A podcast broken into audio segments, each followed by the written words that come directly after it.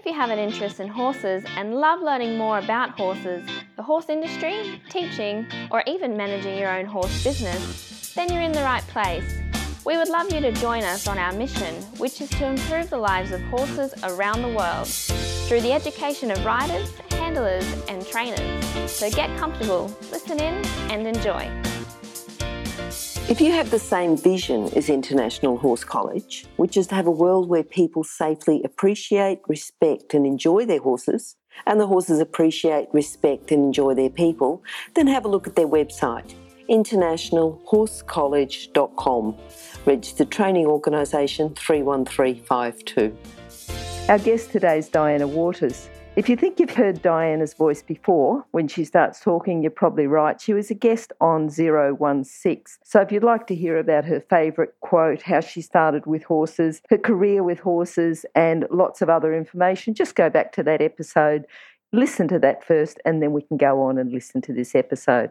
So how are you today, Diana? I'm fine, thanks, Glenys. How are you? Good. Diana, you're going to talk about the 10 ways to improve your riding, a biomechanical approach. What started you off with that idea? Why are you talking about that today, and what do you think it's got for the horse world? Why does the horse world need to know about this? Okay. Well, my ultimate aim is to help horses and riders to be beautiful to watch, and also for the experience to be very enjoyable for the horse and rider. And those two ideas are quite linked, I think. And for that to happen, I believe that the horse and rider have to be perfectly synchronized with each other, which enables the aids to be precisely applied. And it also enables the rider to look very elegant and not to block the movement of the horse, so that the horse can express themselves and move to their full potential. I'm thinking, as soon as you said it's got to be beautiful to watch, of course the horse has got to be enjoying it, because if the horse wasn't enjoying it, it wouldn't be beautiful, you know, for someone looking at it. Exactly, you know? Yes. Yep. Yeah. All right, so we're going to start off with the first point, and we'll go through these points one by one. How important is it to have a balanced position at the halt? And tell us a bit about that. Well, it's useful to begin with a halt just to make sure that everything's in alignment, because if the rider's not perfectly balanced, then they obviously won't be able to control their movement. So the balance in the halt, we're basically just looking at the basics. So the three straight lines, shoulder, hip, heel, down the rider's spine and down the horse's spine, and from the elbow down the arm to the bit, which most people know.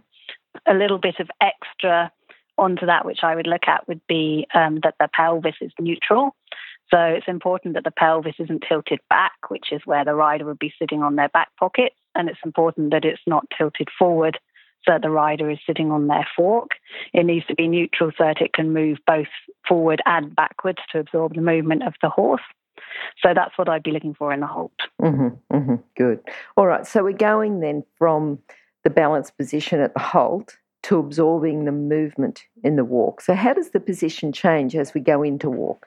Okay, so once the horse starts moving, it becomes about more than just position. It becomes about the rider being able to move in time with the horse, or synchronize with the horse. So the horse's back moves in two halves, and therefore it's important that the rider's seat bones also move in two halves. So as the horse's hind leg steps under, the seat bone on that side moves forward, and then back again as the opposite side moves forward. So the seat bones need to move alternately, and the other thing that needs to happen is that the horse's belly will swing slightly left and right. So as the hind leg moves forward on the right, the belly will move to the left, and the rider's legs need to gently be able to follow that movement.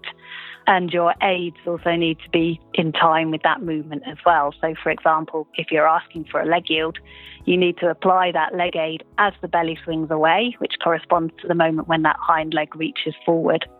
So in order to be able to apply those aids accurately, your seat bones need to be moving separately, and the legs need to be following the swing of the belly. Those are the main two things for absorbing the movement in the walk. So when you're saying about the leg aids, it's not just then if you want your horse to leg yield to put the leg on, it's an on-off, on-off. That's right. And the off is more important than the on, because it's the release which causes the lightness and the quick response from the horse, and which makes it clear to the horse what's expected. So yeah, the timing of the application of the aid and the timing of the release are both extremely important. So when you're saying the timing, and you'd already talked about the timing of the seat and the aids in aligning with, you know, the horse's back and the belly, and then that becomes the sequence of legs. So it's still the timing within the sequence of legs as well, isn't it? That's right, yes. Yeah. All right, so what sort of faults, we're going on to point number 3 now about correcting faults in the walk. What sort of faults are common faults that you see at the walk? The most common faults I see are too much activity. So you will see a pushing seat and you'll see nagging legs. Now, the pushing seat is not as easy to correct as you might think, and I've put a lot of thought into doing this, and actually most of my ideas have come from Heather Moffett and with help from other Enlightened Equitation teachers, but there's also some of my own observations added on. But in the walk, it's quite common for the rider to expect the walk to be too fast and to be constantly pushing to make the walk faster, which can cause the pushing seat and the nagging legs. But the pushing seat can also be caused if the seat bones aren't moving separately. So in other words, the rider's pushing both seat bones forward and back with every step, instead of allowing one seat bone to go and then the other. It can be quite hard for the rider to separate the seat bones, particularly if their upper body is too far back or if their pelvis is not neutral. So it's quite common for people to sit on their back pockets or to be leaning just slightly too far back with the upper body. And what that means is that the pelvis, the lower back, can't flex in and out correctly and the seat bones can't separate. So just those little adjustments of moving the upper body forward slightly, making sure the pelvis is neutral, can be enough to enable the rider to move the two seat bones separately, which then reduces that movement in the hips and it reduces the movement in the legs, because the legs are then able to move separately as well and the aids are able to be applied with better timing. So this is where we use the EquiSimulator as well, because you can, when you have a rider that has the problem of the pushing seat, you can get them on the simulator and you can figure out what's causing that problem. And quite often, if I can just very gently guide the rider's back slightly forward, and suddenly the problem disappears and they can see that in the mirror as well. And then they can get on their own horse and apply that to the horse. And it can be just a very small little adjustment that you're making. The other thing that can happen in the walk, if the rider is behind the movement, is that the head can nod, and that again is a symptom of not absorbing the movement correctly in the lower back. So that movement has to be absorbed somewhere, and often it ends up being absorbed in the head and neck instead. Yep. And I'm just thinking, because some of these corrections you're giving are very subtle corrections, you know, like to improve riding. There's nothing that beats those hours in the saddle, but surely it's got to be that at an early stage you've got to go to a coach that really can understand these subtle differences so that you're practicing the correct things instead of practicing the wrong things. That's right. And that's why it's so important to teach beginners correctly, because it's a lot easier to teach something correctly from the start than to try and correct it once it's become quite an established habit. And I'm really interested in this. I spend a lot of time watching other people ride, obviously my own students, but also watching videos and trying to figure out what causes a specific problem. And I think very often it can be a very tiny change in body angle. And it's quite hard to see that when you're teaching a student on the ground on their horse. You're also trying to keep the horse going. But we've come up with this list with the help of the EquiSimulator also. I'll often submit a video in to some of my Enlightened Equitation colleagues in the UK. And often one of them will have had the same thing and figured it out. So we're really trying to build here a base of solutions to solve all the little problems that you get, which can actually escalate to bigger problems. If you're an equestrian coach or a horse riding instructor, or even if you aspire to be one, have a look at the free video series for horse riding instructors on the Horse Chats website. Go there now, have a look, horsechats.com. And that'll take us through now to absorbing movements in the sitting trot. So, Diana, what have you got to say about absorbing the movement in the sitting trot? How can we help the riders to improve their riding using this biomechanical approach? Okay, so the first important thing about the sitting trot is the horse, because we don't want to be trying to ride sitting trot on a horse that's not swinging correctly through their back. The horse needs to be strong enough and moving correctly if the horse isn't moving correctly, then number one, the rider will get bounced around and they won't be able to absorb the movement. Also, it's going to be damaging for the horse to have the rider sitting on their back when they're not yet balanced. So once we've got the trot correct, we'll generally start off with just short periods of trot, especially with a novice rider. So we'll do walk, trot, walk transitions, which just enables them to maintain their balance and synchronization for short periods of time to begin with. And then you can gradually build on that. So the movement in the trot, the lower back flexes same as in the walk, but the flexion is a little bit greater. So the pelvis needs to be neutral. The seat bones move separately, the same as in the walk. So a little bit faster and a bigger movement than the walk in order to enable the seat bones to move separately with the two halves of the horse's back. The rider needs to be sitting up fairly tall and not collapsing in their core. So a strong core, a relaxed lower back, and the two halves of the pelvis move separately in the sitting trot. All right, good. And the thing that, you said about riding correctly is dependent on the way the horse is going. It's very hard for a rider to sit to a trot where the horse is running on, head up, hollow-backed. So to have the correct school horse, or to have, what can we do there to help improve the riders so they can learn to do sitting trot without having to worry about the way the horse is going? Or should they just focus on rising trot first until they can get the trot established? What do you think about that either way? Well, that's an excellent question. We come across this a lot, teaching people on their own horses. It depends on the situation. Every situation's different. So obviously the ideal situation is that you would be on a schoolmaster who is well balanced when you learn a sitting trot. Unfortunately, that's not always possible. I have the EquiSimulator, so I will commonly use that to teach the sitting trot, and that's an extremely useful tool. Some people, you can teach them sitting trot on their own horse, even if it's not highly trained. And again, that would be using the short periods of trot, especially if it's quite a small moving horse. It does the horse no harm to do a few steps, a jog-type trot to begin with. The rider learns to sit that smaller movement, and then gradually they can learn to sit a larger movement. But if you have a horse that's very big moving and you don't have access to a schoolmaster, then I would generally be sticking to rising trot and working as much as we can in that. Because it's always got to be about the horse and the comfort of the horse. There's never a situation where it's good to have the rider bouncing around on the horse's back. Yeah. That doesn't help anybody. Yeah. So I think you've pretty much covered that next bit about correcting the faults in the sitting trot. Is that right? We can move on to rising trot? Well, I think there's a little bit more we can add to correcting the faults in the sitting trot. Yeah, please. So one of the common faults is that there's not enough movement in the rider's lower back. And this is generally caused, the same as for the walk, by the pelvis being tilted back onto the back pockets or the seat bones being fixed together. This causes the nodding head, which you'll see even in top-level riders sometimes. You'll see the head nodding, the upper body behind the movement, and sometimes the arms are bouncing as well. That's all caused by the seat bones being fixed together and not moving separately. It's harder to correct in the trot because everything happens a lot quicker and the movement's a lot bigger. Often, one of the big causes is to do with the upper body here.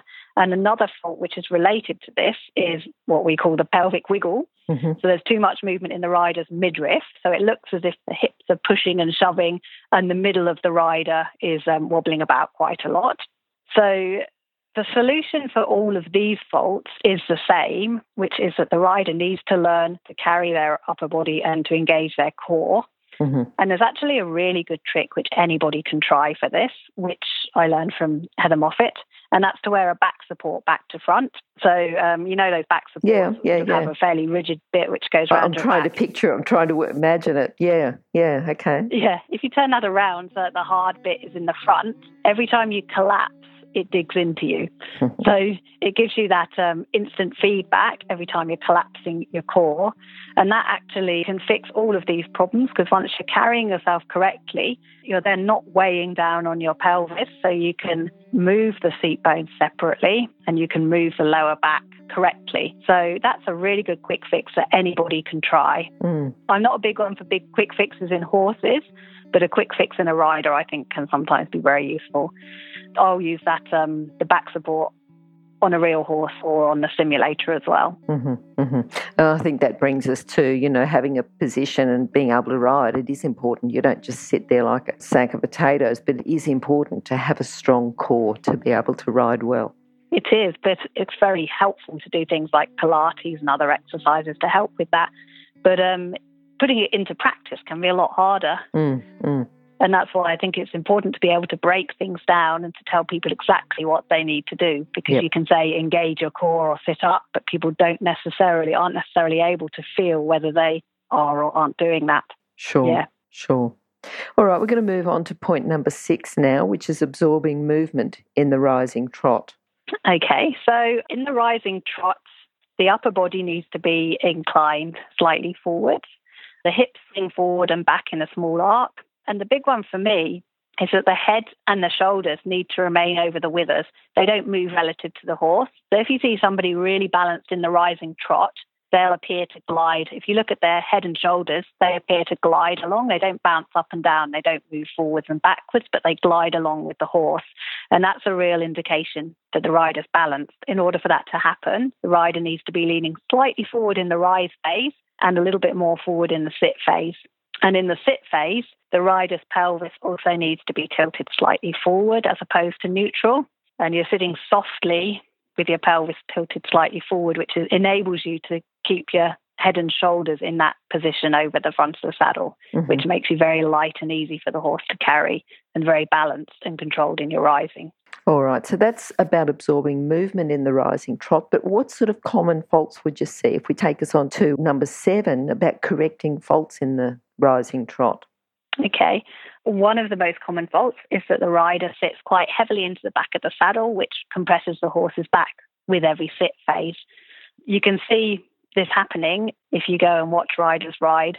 If you see the saddle bouncing up with the rise and squashing down with the sit, you often see that to varying extents. That's caused by the rider falling behind the movement. And the rider falling behind the movement can be caused by the upper body being too upright, because a lot of people will say to sit up in the rising trot. It's caused by the legs being too far forward or gripping with the knees.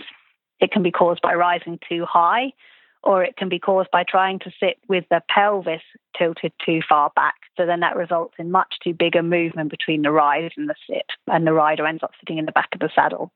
Another problem that we see is the rider is just slightly out of time with the trot, which results in a kind of double bounce. I don't know if you know what I'm talking about. Yeah. Have you seen that? Yes, and actually everything you're saying, I'm picturing, you know. So I hope that people listening are thinking about this, you know, thinking about it, picturing it, drawing it if they need to, you know, standing up, sitting, feeling it. So it's not just, oh, I'll listen to this podcast and I'll come back to it, but, you know, go through and take advantage of it and either draw or sit or, except if you're driving, you'd better not do it. But, you know, just as you're listening to it, start to think about each phase and start to think about what Diana's telling you, you know, even if you're sitting down, if you can feel what's happening, and then use taking that and using it to become a better rider and to improve coaching. Yeah. Yeah, hope to be able to make it fairly clear and not too complicated. It's easier when you're with the person, you can show them as well. Sure, but at least hopefully it will get people thinking about is what I'm feeling and seeing, is that right or could it be improved? So with the double bounce that you see, this frustrated me for quite a long time because I couldn't figure out why some people were doing it. Yep. And they just couldn't seem to get the timing right.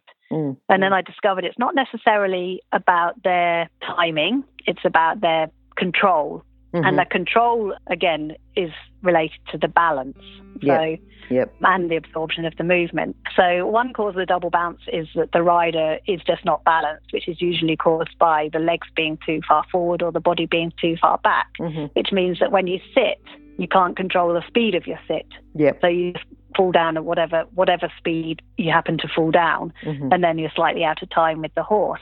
Another problem which I recently discovered as well, which is very interesting, is that especially with a bigger trot, if the rider's knees and ankles are fixed, they can't actually absorb the stride in the up phase of the trot. So your knees and ankles need to flex a little bit when you're standing, especially in a bigger trot. If you trot in a two-point position or if you trot in a standing position, then your knees and ankles flex, don't they, to absorb that stride. And the same thing needs to be able to happen when you're in the rising trot. So your knees and ankles must be soft. Otherwise, you get to the rise and then you immediately start to fall down again because you can't absorb that little bump in the rise phase. Mm-hmm. And so that's another cause of the double bounce. Another cause is just the rider trying too hard. So sometimes they might just be rising too high out of the saddle and they're not allowing the horse to push them out of the saddle. So sometimes that's just about trying to feel what's going on underneath you. Just stand up as high as the horse pushes you, which might not be very high, and then control the downward movement. You don't have to stand all the way up every time. Mm. So correcting those faults, there's a few ways to correct them. It's helpful in halt to just double check again on the rider's leg position and their body and pelvis angle. Mm-hmm. Sometimes I've even, if you hold the rider's legs in the correct position, if their legs are tending to shoot forward, then hold their legs back and get them to rise. They can actually feel how much more balanced they can rise with the legs further back. This is on the simulator, obviously. Yep. Once they've got a feel for it, they can then replicate that. So that's a helpful thing that you can do. Yes. But even on a horse, you can do that in the halt to make sure everything's in the right place and everything's balanced while they're stationary. Oh, wait, before you go, if you're an equestrian coach or a horse riding instructor, or even if you aspire to be one, have a look at the free video series for horse riding instructors on the Horse Chats website. Go there now, have a look, horsechats.com. Especially, you know, thinking about beginner riders, they get on there, they sit down like it's a lounge chair, they struggle with the trot, they lean far too far, their legs are too far forward, so they've got to lean far too far forward to compensate. Then they try and get themselves out of the saddle, and if you've allowed them to have the reins, they're pulling on the horse's mouth, but if you haven't allowed them, the elbows come out or they grab the mane because they're not balanced, whereas, you know, what you're saying is just make sure that they're balanced in the trot before they even start to rise. And this is all the coach's responsibility, and we owe that to the horse and the rider, because we do often, I mean, some people will just expect the rider to get on and know how to sit and know how to move. And sometimes even when they're making corrections, the rider doesn't really understand what they mean. So it's really, really important at the basic level just to stay balanced within the rising trot. Okay, we can go on to point number 8 now, which is absorbing movement in the canter. Can you tell us a bit about how the body changes and what needs to happen for the rider to absorb the movement in the canter? So the canter's a little bit different. And if you watch a really good rider cantering, you can see that the hips move in a backward circle, forward, up, back and down. The up part of the circle synchronizes with the suspension phase of the canter. The most active part of that circle is the up part, which is created by a lift from tensing the buttocks. And then you need to immediately release that tension and allow your lower back to flex so that the pelvis goes to the back and down part of the circle. There's also a slight lateral movement towards the leading leg during the up phase, and that's created naturally by having the outside hip slightly further back than the inside, which enables the seat to go up towards the leading leg. Okay. So that's canter movement. While you're talking, I'm going, oh, yeah, right. And I even had my hip in the right place when you're talking about the leading leg. So good. Oh, no, great. I think that's good. I think your explanations are really good because they're quite detailed and subtle, but it's enough to separate that, you know, you can sort of think about each different movement as we're going through it. Now, talk about common faults in the canter and how to correct them. Okay, well, if you can imagine, one of the most common faults is the seat popping out of the back of the saddle. So the rider doesn't quite stay in the saddle, and it's they're generally leaning a little bit too far forward, and they're not allowing the lower back to flex enough for the down and back part of the circle. And a more serious fault is the polishing of the saddle, which is where the seat scrubs forward and back, but there's no lift. And that means that the horse can't really lift their back and can't go very well into the suspension phase of the canter, so it tends to make the canter quite flat. The polishing the saddle is caused by leaning back or by some people even purposely exaggerating the forward and back movement. And some people are not creating that lift, so the circle's not going up. And that's because they're not tensing their buttocks and engaging the core. both of those faults that I've talked about, the popping out of the seat at the back and the polishing the saddle, are very hard to correct on a horse, and that's because most horses can't maintain a balanced canter for long enough to help the rider, particularly at the level where I'm mostly teaching. Mm-hmm. So there are solutions though. You can practice your hip circles on a gym ball, and the gym ball will bounce correctly if you get your timings right. There's quite an important timing element to absorbing the movement in the canter, because you tense your buttocks momentarily to cause the lift, and then you need to release that tension immediately and allow your weight to fall down again for the back and down phase circle. Most people, when they try this for the first time, myself included, can't release the tension quickly enough. Or you can release the tension once and then you do it again and then you can't release it, because it's not really a movement that you're particularly used to doing, and you need to train your body to do that. So if you sit in front of the TV on a gym ball and practice to begin with just tensing and releasing in time with the bounce of the gym ball, and you create that lift with your tension and then you release, eventually you can train your muscles to do that. And once you've got that aspect, the rest of the circle is fairly easy. In fact, the horse pretty much causes that to happen themselves. And that will make a really big difference to how still you're able to keep your legs, how well you're able to stay with the horse in the canter, and how free the horse's canter is able to be. So it can even help towards improving the horse's canter as well as your own riding. And you'll look a lot stiller on the horse. I was going to say the exercises, you know, that you're saying with the gym balls, it's sort of something that you can do. So, you know, it's dark and your horse has been worked for the day and you want to get more riding in, but you've only got one horse to ride or two horses to ride, and you want to do more in your spare time. And that picking up a gym ball, it's just, you know, it's another one of those exercises that you can do to improve your riding, but while you're not riding.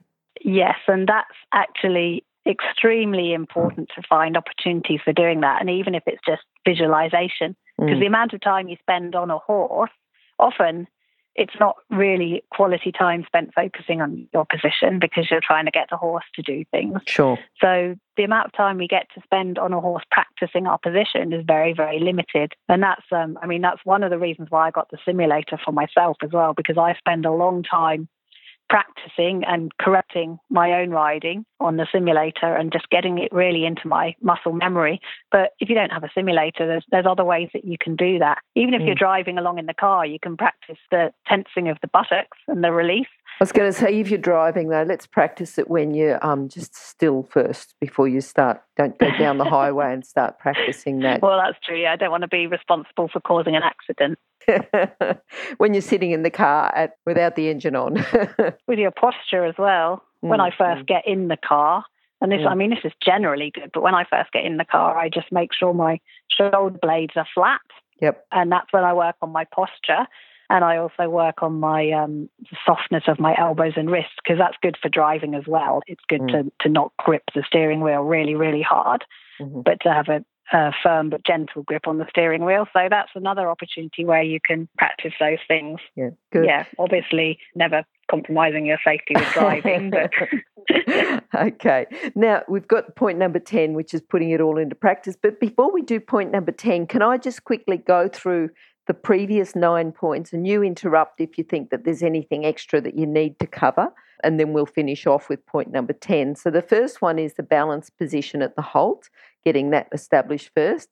The next one is absorbing movement in the walk, then correcting the faults within the walk. Then we talked about the sitting trot, so absorbing the movements in the sitting trot and then correcting any faults in the sitting trot. Then we went on to the rising trot and absorbing the movement there, correcting the faults in the rising trot, absorbing the movement in the canter and correcting the faults in the canter. So we've sort of gone through the paces, the different ways to ride the paces like sitting trot, rising trot. But if we can go to point number 10 now, which is putting it all into practice and setting ourselves up for success. If you can talk to us about that, that would be brilliant. If you're an equestrian coach or a horse riding instructor, or even if you aspire to be one, have a look at the free video series for horse riding instructors on the Horse Chats website. Go there now, have a look, horsechats.com. Yeah, okay. So putting it into practice. Obviously, it's really important to have all the theory work there and to do everything you can to, you know, have a coach correct you and to find out what's causing those faults, and also to understand, technically speaking, how the horse moves and how that moves your body. That's all really important. But we start to come into difficulties based on what's limiting us. So a lot of people, especially novice riders or even recreational riders who may not be novice, they may be quite good riders, but they have a horse which they bought based on its temperament and its quietness, but it's not necessarily a very highly trained horse. It's not necessarily moving in a very balanced way. That doesn't mean that they need to sell the horse and buy themselves a schoolmaster.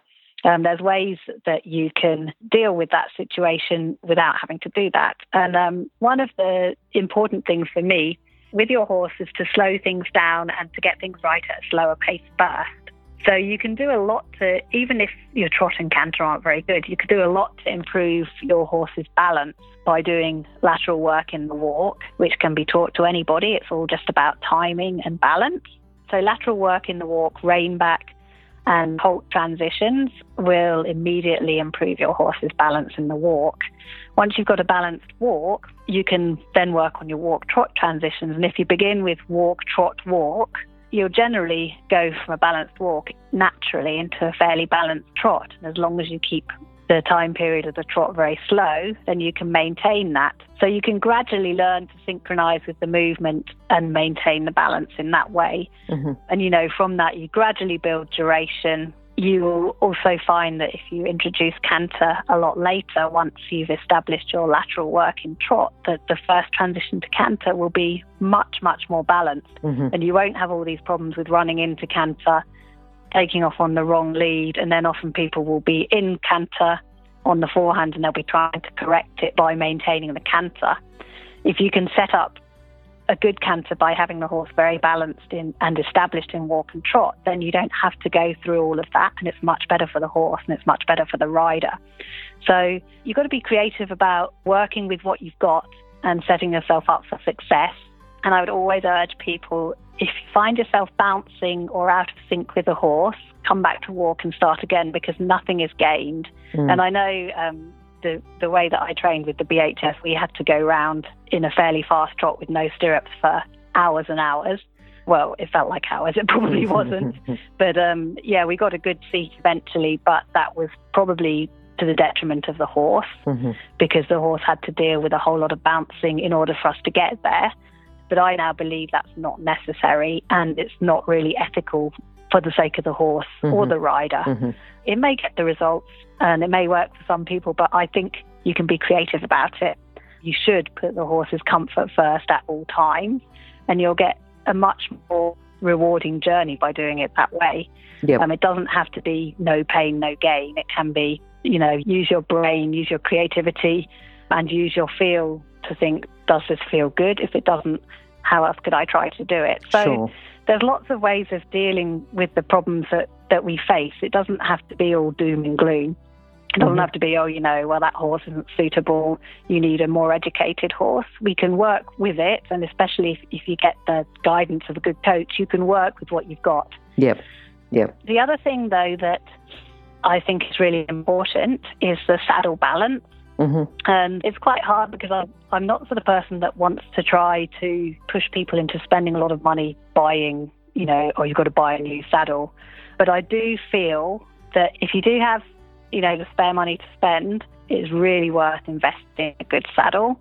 Because if your saddle is balancing you and putting you in the right position, then you're not fighting it. And it's really setting you up for success. It's also really helping the horse, because if the saddle can help to put you in a balanced position, then you're not hurting the horse and you're not bouncing on the horse. It just cuts out a lot of the early on problems that we have. So I actually, from riding a lot on riding school horses in GP saddles, I've learned to sort of pull the stirrup bar back, and that's what I still do when I get on. So I tend to often even ride with my legs too far back now because I'm riding in better saddles. But generally speaking, the stirrup bars, even on dressage saddles, are often too far forward. Mm. And so the rider is fighting them all the time, which is what I did, to get your leg in the right position. And if you're fighting the saddle, then that's energy that you could be putting in much more productive areas. So when you're sitting on the saddle, well, if you look at the saddle on the horse, the deepest part of the saddle should be horizontal, not tipped back or forward. And if you're sitting on the horse with your correct shoulder, hip, heel line, the stirrup leathers should be vertical. They shouldn't be pulled forwards. So if you can get those two things right with your saddle, then that will help you a huge amount and enable you to move on with your riding. And I just think that alongside being a really good fit for the horse are really good ways to set yourself up and to set yourself on the right track. Yeah, about the saddle, you know, it doesn't mean you've got to go out and buy a new saddle, latest, everything else. Look around and, you know, if you are on a budget, have a look around and see if you can pick up a good second-hand saddle rather than, you can often pick up a better second-hand saddle for the budget that you've got than going out and buying a brand new saddle. Yes, and it's also important though, because I've had clients who I've pointed this out to and they've gone and bought a new saddle, but it's actually no better than the old one. Mm. It's important to make sure to do those checks that I've told you about and just make sure that you've got that levelness and the correct placement of the stirrup bar. I'm not trying to plug here, but I personally recommend the Heather Moffett saddles, and she does a synthetic version, which is affordable. Mm-hmm. And that's what I would recommend personally. But, you know, you, like you say, you can look around. It doesn't have to be a leather saddle. It doesn't have to be fancy. But, yeah, the positioning of the stirrup bars is very important. Yeah. All right, Diana, thanks very much for all of your insights there onto the 10 ways to improve your riding, a biomechanical approach. And if you're anything like me, and even though I've said to you, go and listen to 016, but you kept going with this podcast, remember to go back, listen to 016 at some time so you can find a little bit more about Diana, what she does, and, you know, everything, why she's got the expertise to go ahead and talk about ways to improving your riding. And I think we've gone through those 10 points. Those 10 points will be summarised as well on horsechats.com/Diana Waters. And also, too, if you go in and actually it'll be Diana Waters too. If you go into horsechats.com and just search for Diana, you'll find it. And it's Diana with one N. And Diana, your contact details, if you'd like to say them again, and they'll also be on horsechats.com/Diana Waters too. Yes, well, all my contact details are on my website, which is responsiveequine.com.au. Yep. I also wanted to add a final word, if that's okay. Sure. I just wanted to say that there's often a temptation to increase the strength of your aids, so to add whip or to add spur if something's not working. And I actually don't think there's ever a need for this. I feel really strongly that if you fix your position and your synchronization with the movement, and if you fix your timing of the aids, the application and the release of the aids, then you never need to increase those aids. And I believe that everyone at all levels can ride beautifully if they're shown how to do this. And I think that's what everybody should be aiming for. It's not just for the elite riders. So, yeah, I just wanted to say that. All right. Thanks, Diana. And hopefully you'll come back with some more of your educational knowledge. Come back another time, and we look forward to seeing that. And thanks very much for talking to us today. Thanks very much for having me. If you've enjoyed this chat, then please comment, rate and subscribe. If you'd like any changes or recommendations for guests, then please contact us through horsechats.com. And while you're online, have a look at the government-accredited courses at internationalhorsecollege.com, Registered Training Organisation 31352. Remember that our comments and instructions are general in nature and do not take into consideration your individual horses or your individual ability and circumstances. If you enjoyed this podcast, then please leave your comment below.